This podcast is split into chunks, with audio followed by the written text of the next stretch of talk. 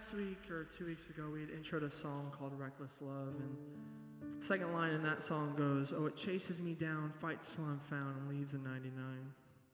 I just want to explain to you guys a little bit, give you some context on what that 99 is. Um, I've got a passage here from Luke 15. I'm just going to read it for you guys and maybe give you a little more insight as to what the song's kind of talking about. Says, Tax collectors and other notorious sinners often came to listen to Jesus teach. This made the Pharisees and teachers of the re- religious law complain that he was associating with such sinful people. If a man has a hundred sheep and one of them gets lost, what will he do? Won't he leave the 99 others in the wilderness and go to search for the one that lost, that is lost, until he finds it? And when he's found it, he will joyfully carry it home on his shoulders.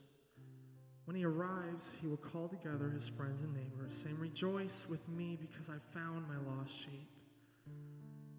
In the same way, there is more joy in heaven over one lost sinner who repents and returns to God than over 99 others who are righteous and haven't strayed away. So, as we go through the song, um, and it's still maybe becoming new to some of you, um, don't feel like you have to sing. I mean, there's a lot of times in worship that you can take a song and make it a prayer by just saying the words to God, not even having to sing it, or just taking the time or the context of the sing and worship God through song and go for that. But don't feel like you can't use this as a time for prayer. Maybe search your heart. There are places in your your life and your um, the closets of your heart that you're keeping away from God? That He's He's begging to rescue you, but you're not letting Him. So as we go through it, just ask, quiet your heart, um, and, and reflect on the words that we're about to sing.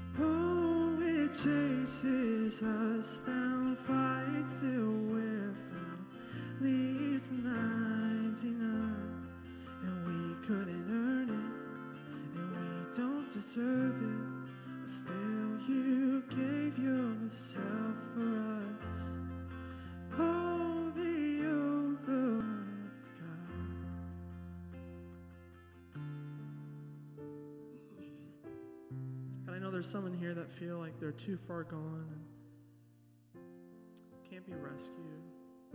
Father, that's who you are. You're a rescuer. You're in this crazy pursuit for our hearts, Jesus. You just want our attention. Lord, you created us for a reason to glorify you. Lord, I know in my own life that I don't glorify you all the time. I know you're begging for it, Jesus. And I pray that through steps and progressions in our life that you continue to put things in our way that, that turn us back to you, Father. Lord, pray that we're never too far gone. We believe that you are. Amen. You guys may have a seat.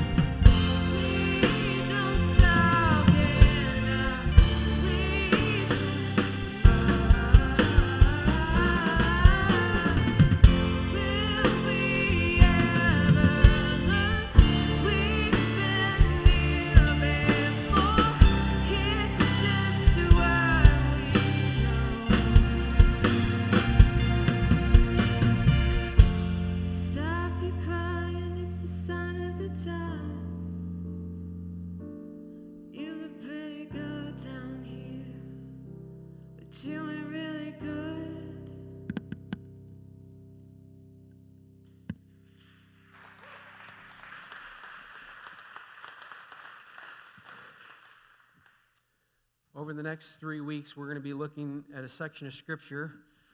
We're not going to leave it because there's so much going on. And uh, in that section of Scripture, two really big questions are going to be asked. They look really good with that question. I hope I feel really good about how I answer that question.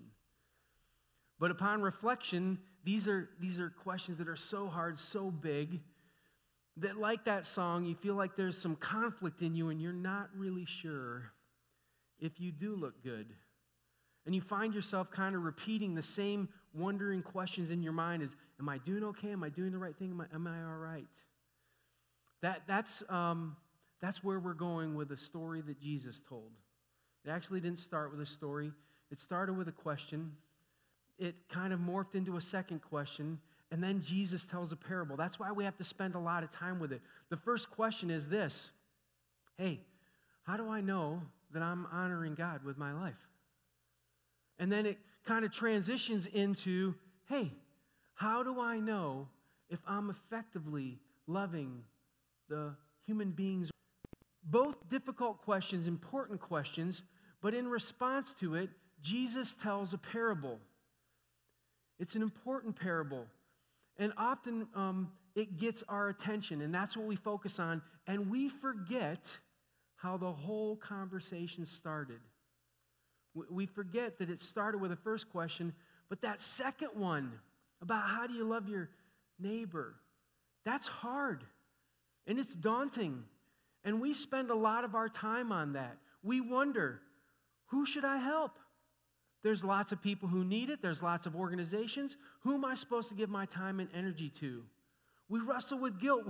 We'll walk by somebody on the sidewalk that's got a sign, and you don't drop some money in their little hat there.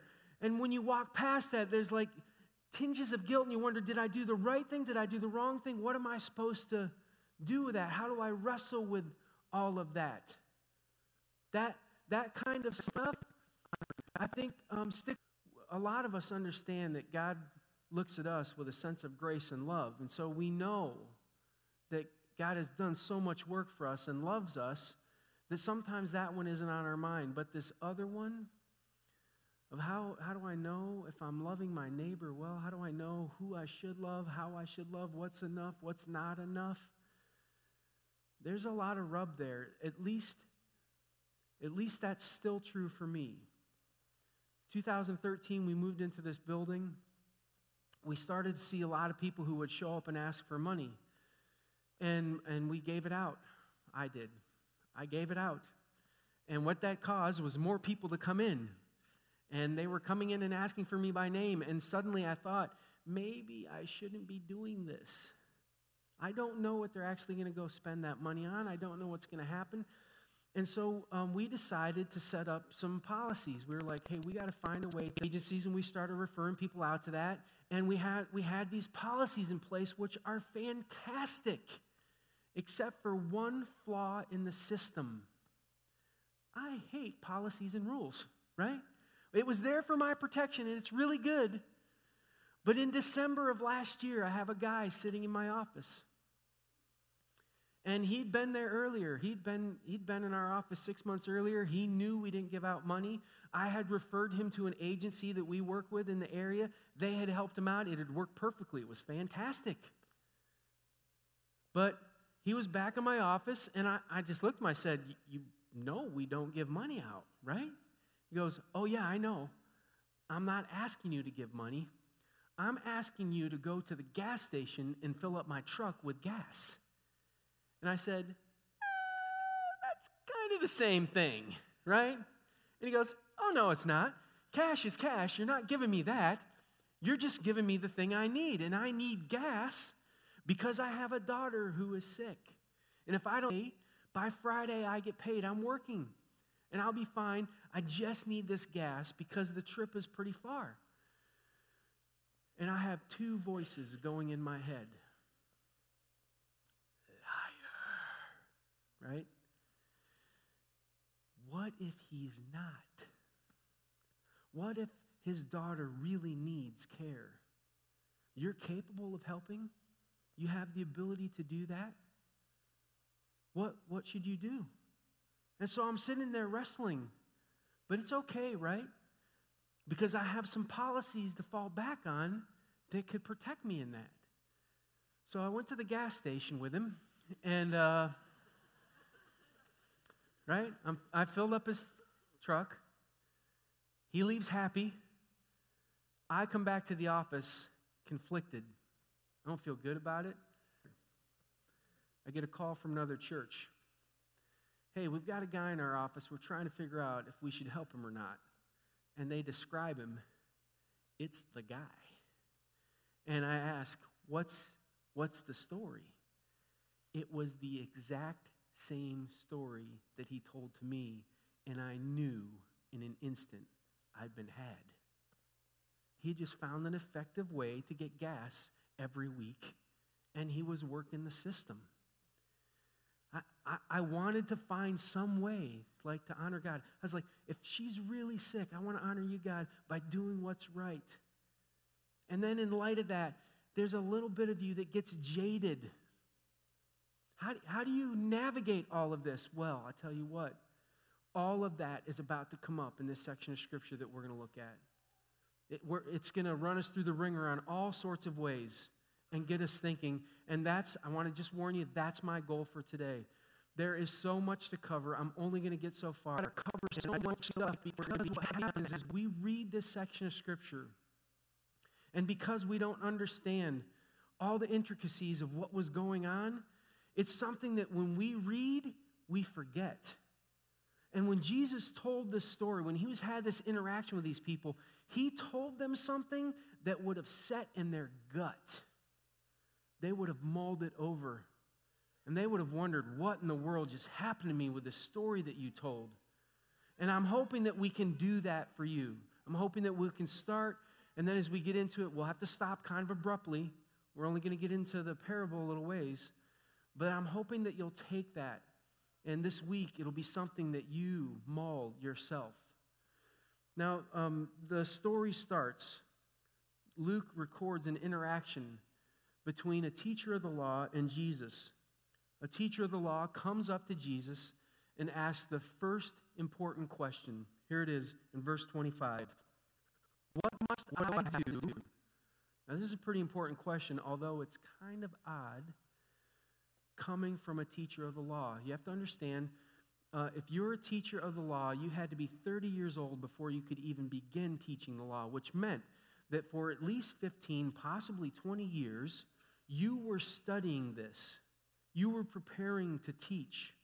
You were sat under a rabbi, you sat under some Pharisees or Sadducees, whatever sect you were representing, you, you had that much education. And then, if you had a section of time where you were actually teaching this before he ever asked the question, this guy's got 20, 25 years or longer of history of teaching the law. He, he's not a stranger to this thing, which makes you wonder why is this guy doing this? The crowd would have considered him an expert. He would have been in one of the highly respected positions in that culture rabbi, teacher of the law. He's up there. And maybe it's a legitimate question. I suspect that it's not because the scriptures tell us in verse 25 that this guy is asking this question to test Jesus. And, and I want to give you the, the question in, in the way that um, an Israeli mind would have thought about it at this time. It's translated really well, um, but here's how they would have thought about this. This guy is coming to Jesus and saying this how can I have harmony with God here and now and forever? I want you to tell me what I have to do so that God and I could be in harmony with each other now and forever. So, this is the question he's asked, and this is the question that um, a lot of people in his culture would have cared about.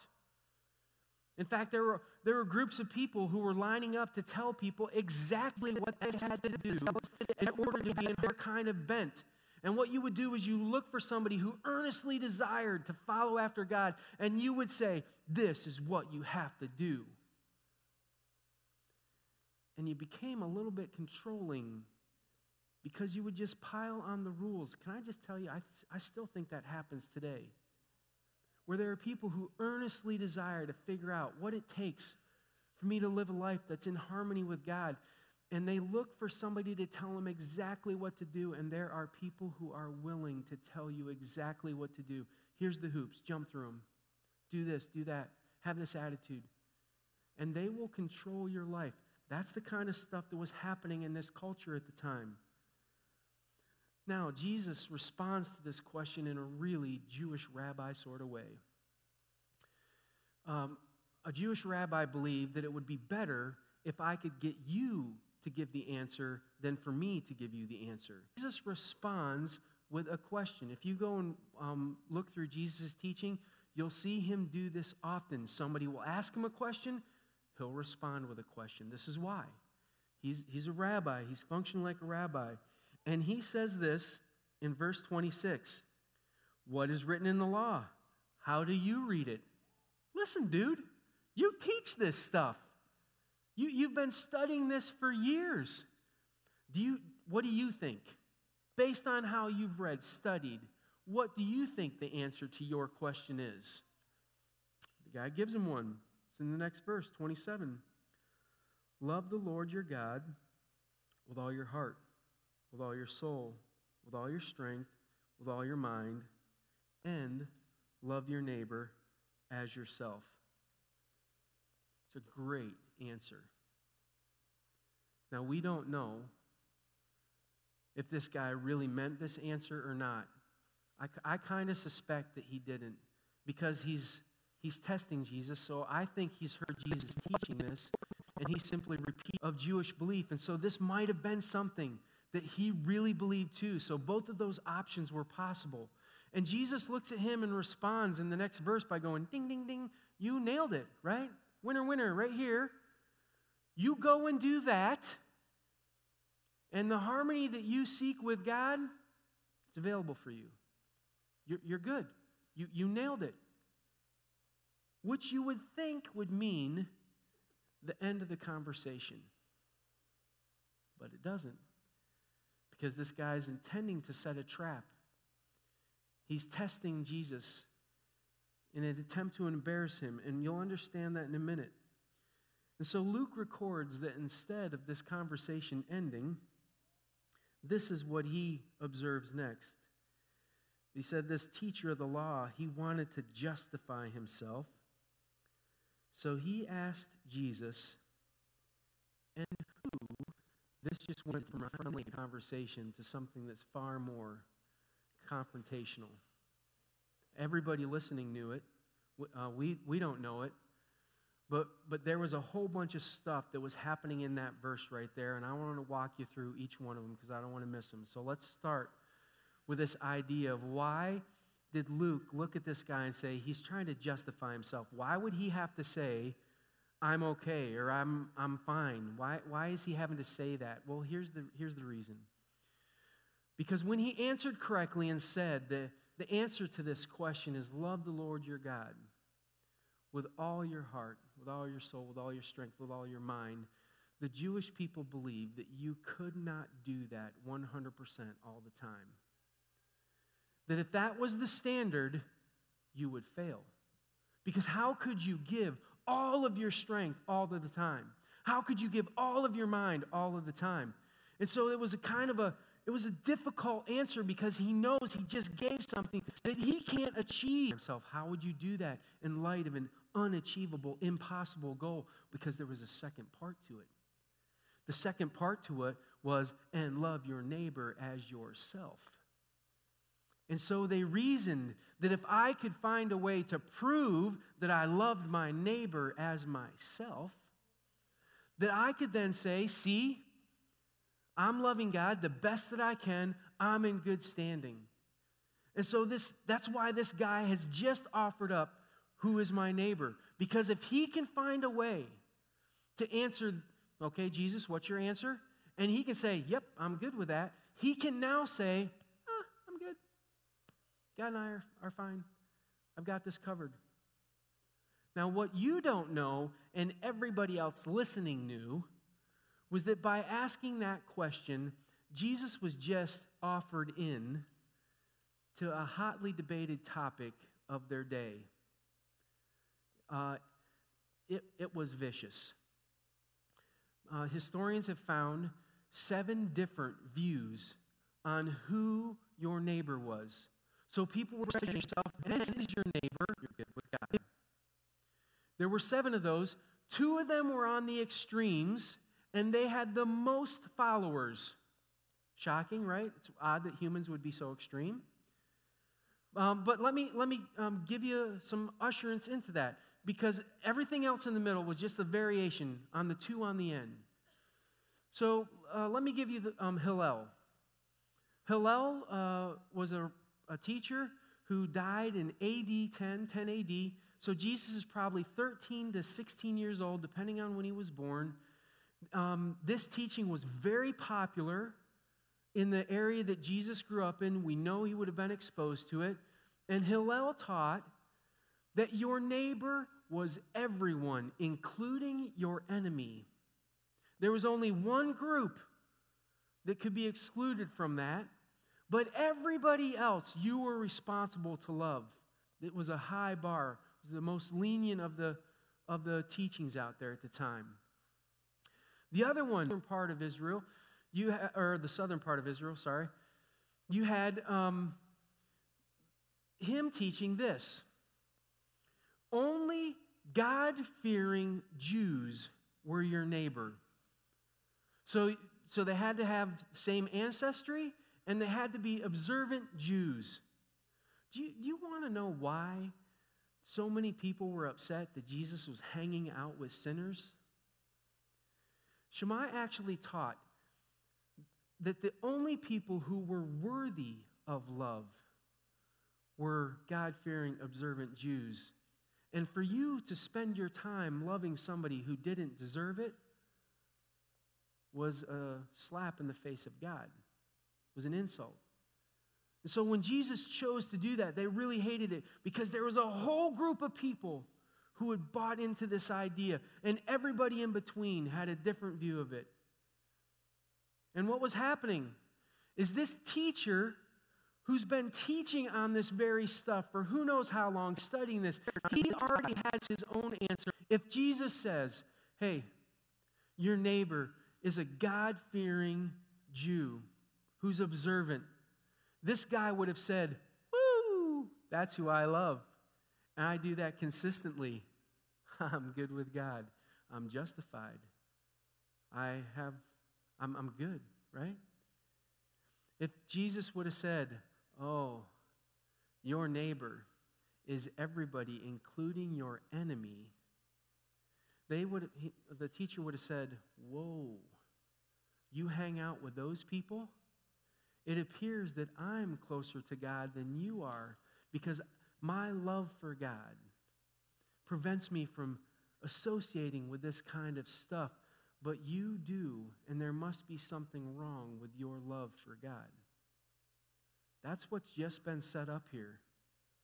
And Jesus knows it, and the crowd knows it. Wherever Jesus falls, whoever he lines up with, he's about to push out everybody else. They're all going to go, Oh, I guess you don't agree with me. This is a polarizing subject. It might be hard for us to understand because we don't live in a country that has anything that polarizes us. Yeah, that was a joke. Like that. It's just like that. Politics goes on. It would have been just like that. That's how intense. And so now, everybody's sitting back and they're waiting. What's your answer, Jesus? Because wherever you fall, I'm going to know if I should listen to you anymore or not. And the trap has been set. It was done pretty effectively. Except, Jesus is brilliant. And he does another rabbi thing. He decides he's going to tell a parable instead of giving a direct answer. And the parable starts this way A man was going down from Jerusalem to Jericho when he was attacked by robbers. This is um, Jesus is not choosing um, a place by accident. He knows exactly what he's doing. There's actually a road that goes from Jerusalem to Jericho, people would skirt the mountains of Jerusalem. They would come all the way down and around, and then they would use this trail right here to go up. It was a 3,400 foot um, ascent. And, uh, uh, and there was actually a place on this road that was called the Way of Blood at the time of Jesus because people were getting mugged and beat up there so often. It would be like your kid coming and saying, Hey, can I have the car? And you're like, Where are you going to go tonight? And you're like, I'm going to go to the Way of Blood. And you're like, You're grounded for life, right? You would never do that. Why would you? Because this was a main thoroughfare. Even though it had so much difficulty, it was just bordered by desert, and people could rob you and then escape into the desert. Everybody kind of knew that. But Jesus had chosen this particular road for a reason, and we're going to find out that case. But it, it's that kind of narrow, difficult path. Okay?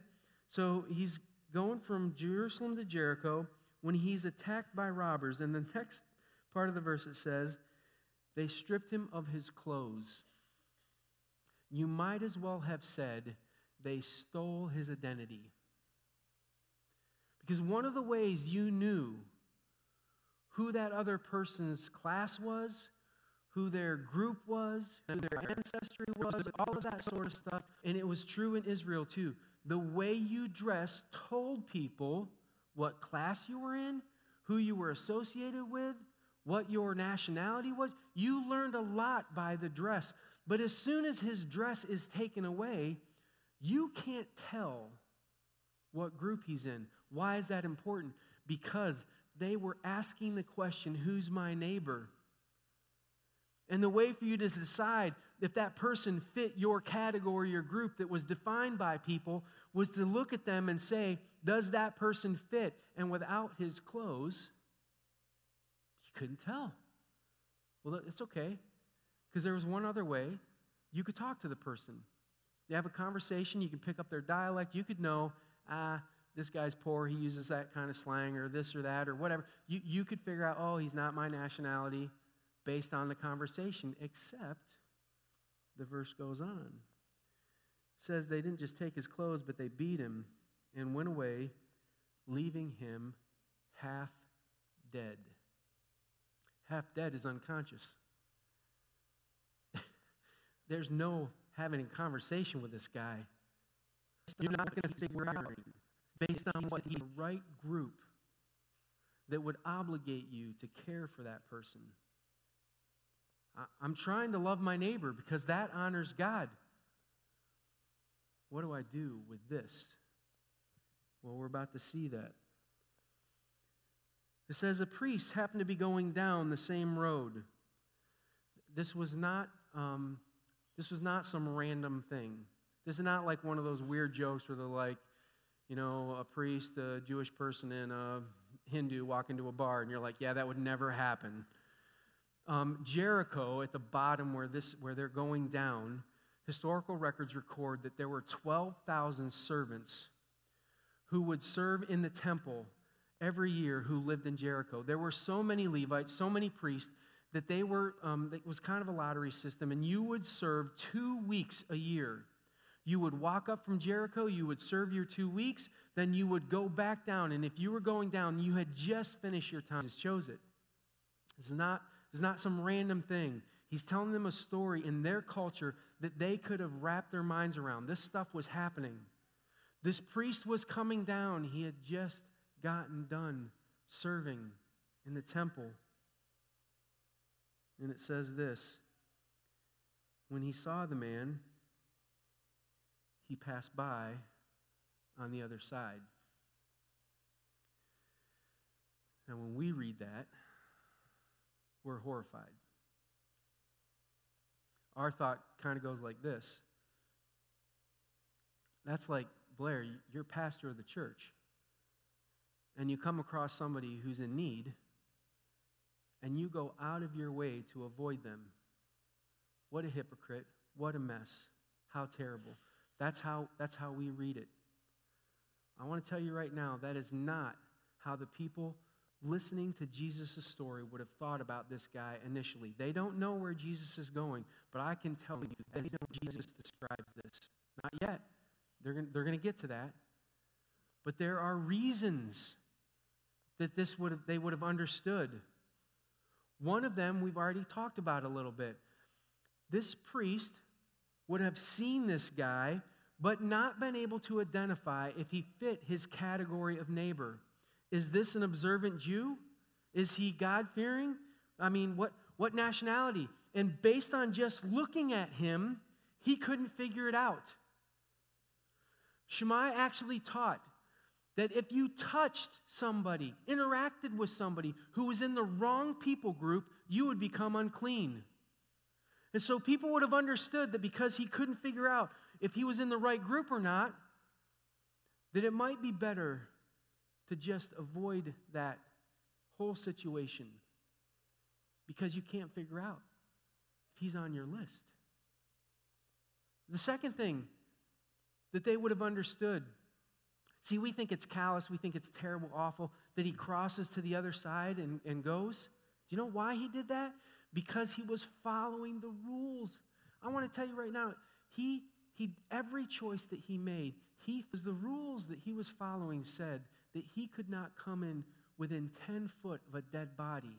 And the only way for him to know if he's half dead or not is to get within that circumference. And if he was actually dead, he'd become unclean. And he didn't want to take that risk. And everybody would have known he's, he's naked, he's unconscious. There's no way to tell if he's going to die. If he goes, if that priest goes in and touches him and he dies, he's unclean. And because he values his relationship to God, he would never allow that to happen. And so he goes on the other side to avoid that contamination. Now, the third factor that I think uh, the scriptures don't necessarily automatically like pin down, but I, I just think it's part of it is that this guy had just finished two weeks away from his family. He has obligations at home. He's been gone long enough. And he's. If he becomes unclean, what he's going to have to do is walk back up that hill all the way to Jerusalem. He's going to have to go stand in a line with a bunch of other people who are unclean. He's going to have to start a process where he's going to have to go and buy a red heifer. It's going to have to be sacrificed. Then he's going to have to go through some ritual cleansing before he can even go home. Some scholars believe that that whole process, the trip back, everything that he would have to do would delay him for another week. And the cost of that, money for the heifer and the time, I think was part of his calculus too.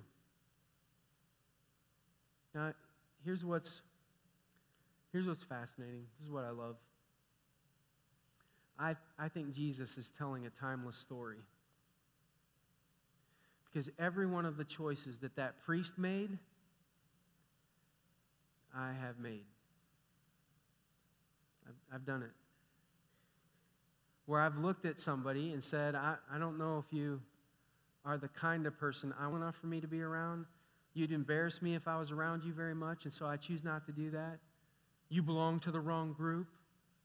I've done, I've done all of that. I, I think I've done this other thing where you're like, if I, if I touch you, that's going to be messy and dirty, and I'm going to get dirty in the process, so I'm going to avoid it. And we don't have unclean laws here, but we know a messy situation when we see one.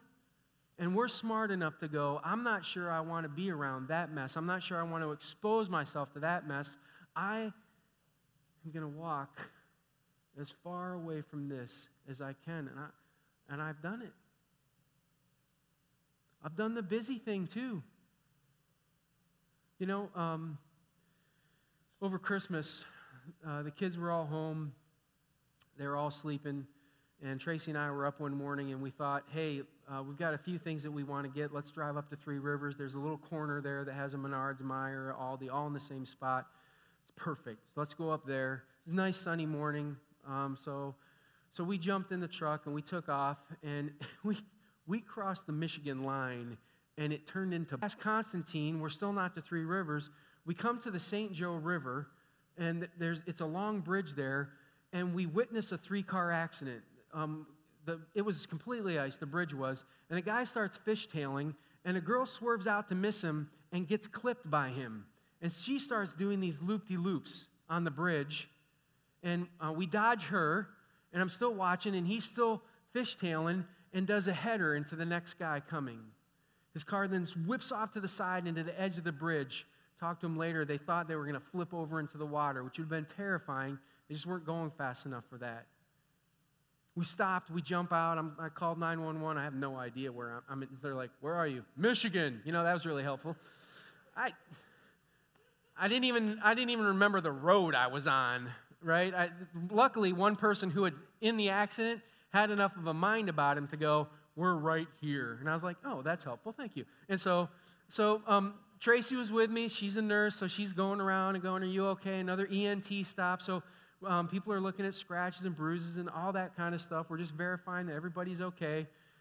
And I, you know, I'm done on the phone and I look around and, and I realize, oh, emergency vehicles have to come here. And the track was starting to line up on both sides, and I thought, I'm going to take control of this and I'm going to get traffic moving again which I like to. Like, I like to be in charge like that. You, you stop, right? And the looks I got, I, I'll interpret for you. I hope you die.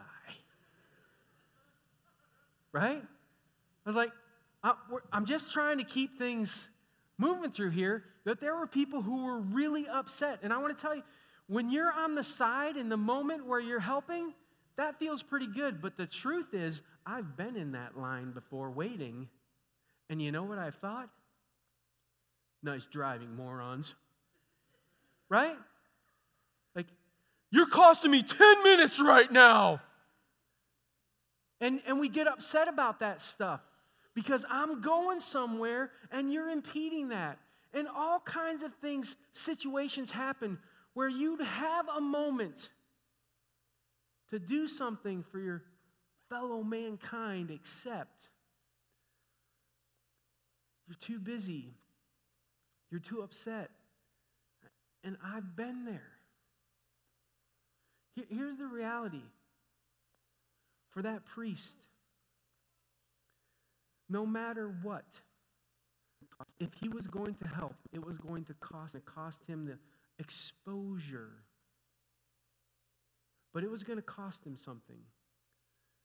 And, that, and that's the first part. We're just we're going to stop here today. But that's the first part that I, I hope you'll take and digest. Is I, I want you to ask Have there been places in my life where the priest has showed up? Where the cost of my time or my energy or my association where my categories have to be set aside so that I can respond and act in a loving way. We actually had a group of people do that. They were confronted with those hard, difficult choices. We had a team go to the DR this last year, and we uh, recorded some interviews with them, and then we kind of spliced together some um, times where they were talking about what they found to be challenging I, I kind of want you to watch this, and then I'll come back and talk to you for just a little bit, and we'll close. Check this out.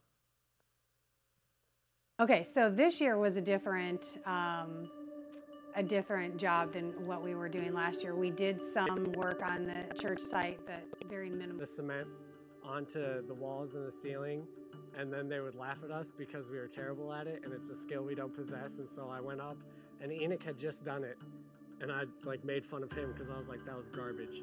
And so I went up and tried to do it, and I was just as bad.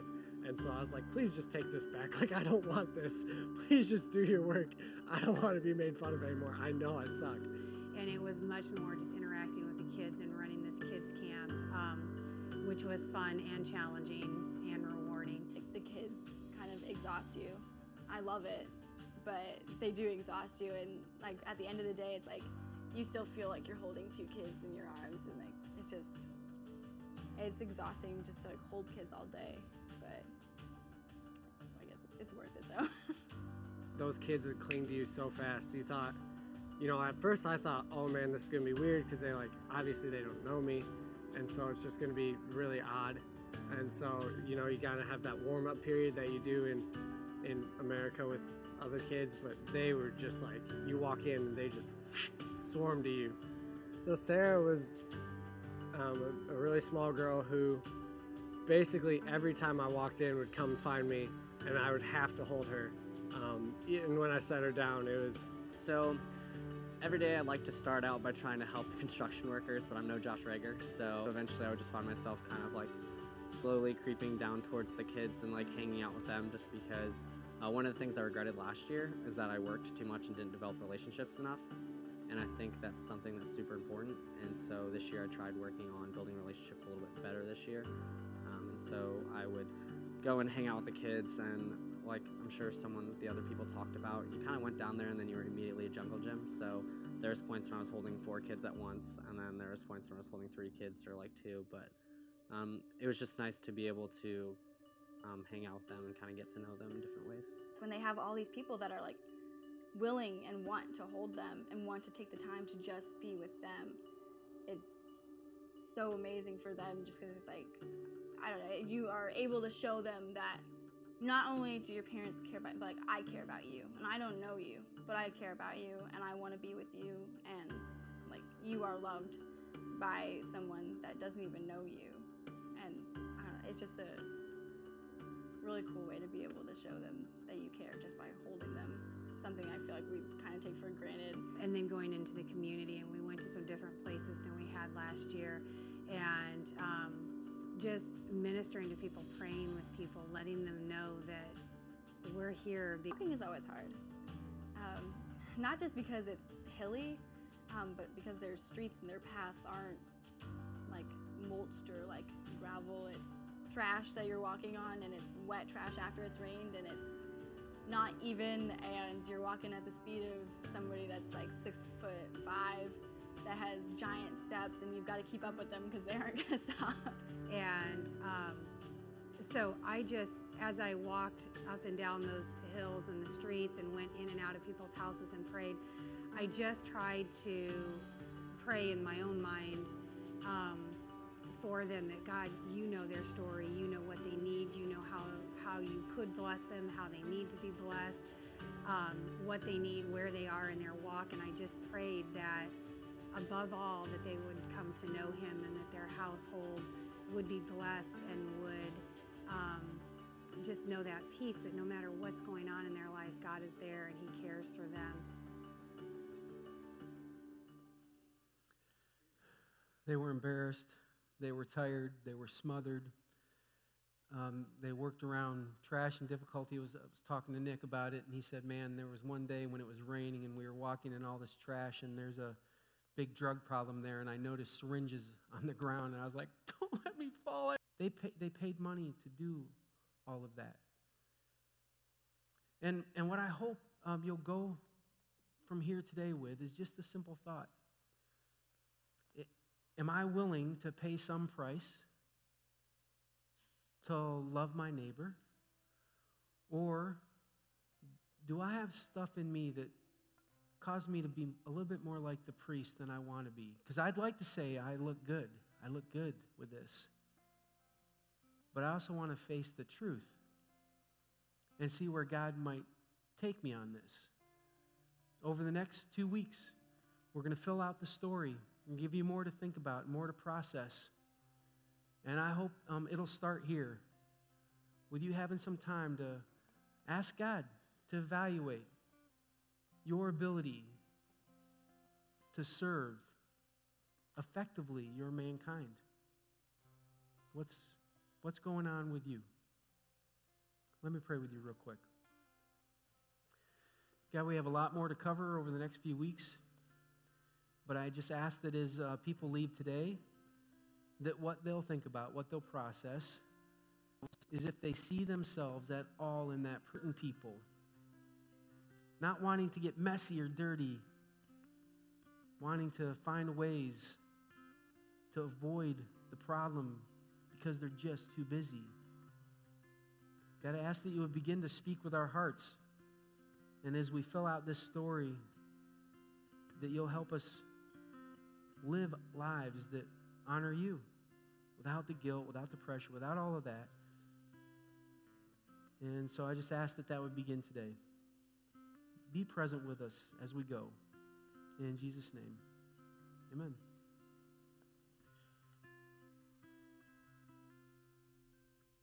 You guys would stand to your feet. I'm going to sing through the chorus, through the bridge of a reckless love again.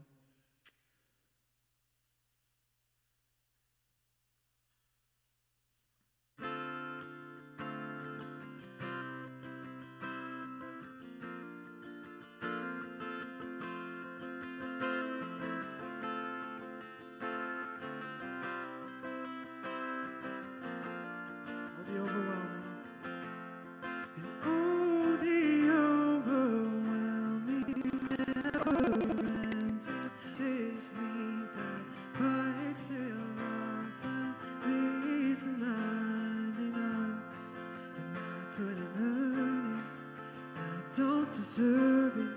Still, you give yourself away. Oh, the overwhelming, never-ending, reckless love of God.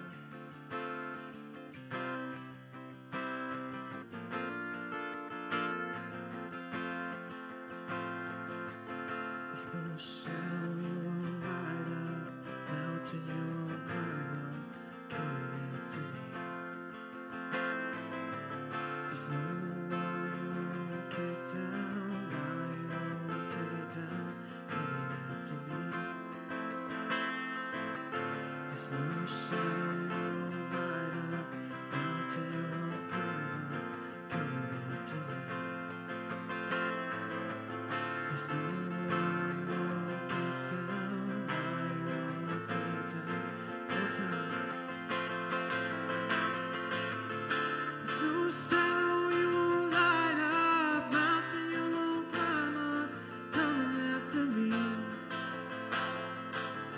There's no wall you won't kick down, my overwhelming, never-ending, reckless love of God. Oh, it chases me down, fights till I'm found, leaves the 99, and I couldn't earn it, and I don't deserve it. Still,